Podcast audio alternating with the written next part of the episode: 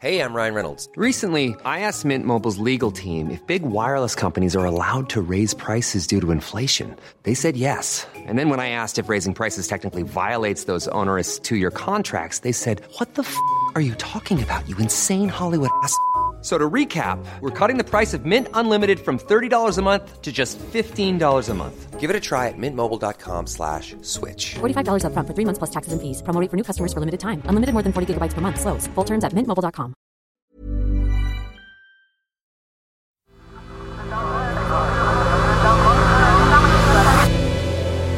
The Sensemaker.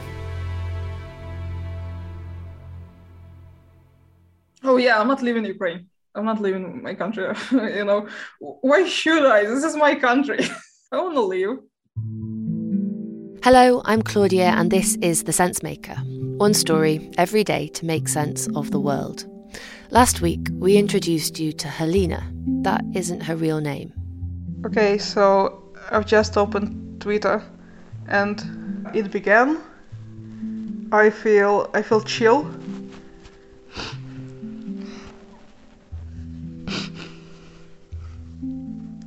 I believe that we are strong. And I have to be strong now. I'm going to be strong. She's a Ukrainian woman who watched from her apartment in Kiev as Russia began to invade her country and who has seen war rage ever since. The thought that Russian tanks are on the street that is named after one of my ancestors is just, I mean, it's sickening. Today, we continue her story. You think someone is going to say hi to us again, so yeah, we're back in the shelter. The invasion was just a few days old, but going in and out of bomb shelters as a huge convoy of Russian tanks drew closer, Helena had to make an agonizing decision to leave Kiev, a spectacular city, her city, but one that had become a war zone overnight. I kind of think that if you can't fight in the streets, you probably should get the out and not be in the way. On a grey day, Helena ran the gauntlet, a 40 minute walk to the metro station with her sister, her sister's boyfriend, and her bag of possessions. The weather is cloudy and we are heading out of Kiev for now. And then to the train station, where in normal times tourists from all over Europe arrive to enjoy a city with a cathedral that dates back to the 11th century, a city which only four years ago hosted the Champions League final. But these are not normal times. So Helena joined the throng of people hoping to escape on any train with space to take them west. It was here that she was separated from her sister. A lot of people was trying to get in, so my sister and her boyfriend they basically kind of like crammed me inside one of the wagons, and I I kind I, I got a little bit upset because I didn't want to leave my sister. On a train that sometimes felt like it was going backwards, packed with people and their pets, Helena eventually made it to Lviv. This was definitely the hardest, one of the lo- longest, and you know, most just uh, tiring and exhaustive and grueling uh, train rides I've ever had. So I have been traveling west uh, since 1 p.m. 1 p.m. last night. It's like 6 a.m. here, so yeah, I've been traveling for you know all night and most of the day uh, in a very crowded train. In this beautiful city, just I wish I had this stroll in the you know more positive circumstances. I know if you can hear the birds singing. It's, uh, it's very peaceful and quiet. Now Helena is living in relative peace in a city near Ukraine's western border with Poland, where it's almost business as usual, where the occasional sirens hardly provoke a shrug. She's living in a bizarre, sometimes guilty silence. It's surreal and it doesn't feel fair that I am here, so uh, I don't have to like hide in the cellar. I can get six, eight hours of sleep. I can go around town. a silence punctuated by moments reminding her that the war is all too real.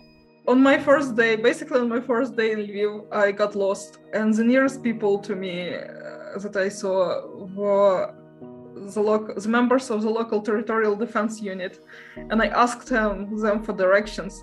And since I wasn't local and I didn't know my way around, they thought I I must have been a Russian spy, and they called the cops on me.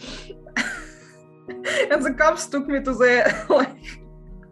So the cops took me to the like station or whatever, to the nearest post, and they checked my my IDs, checked my phone and stuff. yeah, uh, that was fun. It's not as if Helena needs reminding. Many of her friends are still in Kiev, fighting for the territorial defence units. Her cousin is at war in Mariupol, the coastal city coveted by the Russian President Vladimir Putin. Her seven year old niece periodically hides from missiles in a basement. And her parents remain in the east of the country, just 40 kilometres from the border with Russia. My parents called me and it was very nice uh, to hear their voices, and it, uh, it, you know, it definitely, you know, reassured me because, uh, like, a community of the place where they're staying right now, it's just, just amazing, amazing people who are helping each other, like every way they can. Uh, it's just it, it's beautiful, and I'm I'm very happy that my parents are among people. You know, i want good people, and among, you know, you know, so they're not alone there. You'd think Helena's family would be united by the war, and they are, mostly. Oh, by the way, have I mentioned that my father is Russian? he had lived for the first 18 years of his life in Russia. Actually, uh, my cousin on the father side, uh, she she messaged my elder sister like a couple of days back, and her message was very funny. Like she she, she wrote something like, uh, so something about an information war between England and the US. So I guess BBC is bombing Kharkiv. I don't know. The invasion is now over a week old, and Helena is still in a different city to her sister and her sister's boyfriend. He's planning a possible return to Kiev. He has a very, a very rare blood type, so uh, at the moment they are working to get his blood to where it needs to be, you know, Uh, like or him, or, uh, or getting maybe even getting him back to Kiev to be a donor in a hospital. As for Helena, she doesn't know what's next for her. But she's certain of one thing she won't be joining the hundreds of thousands of Ukrainians who've escaped the country in the past few days. Oh, yeah, I'm not leaving Ukraine. I'm not leaving my country. you know, why should I? This is my country. I want to leave.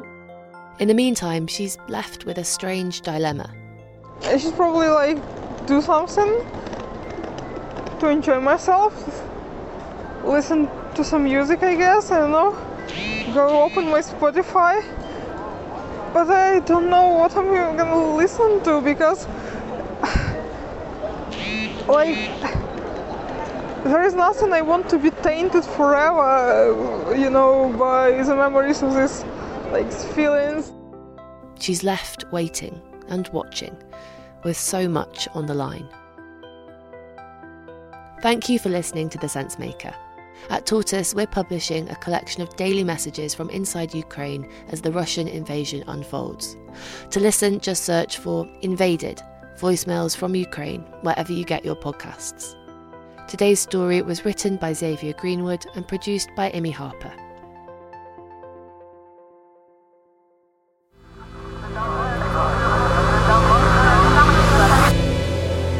The Sensemaker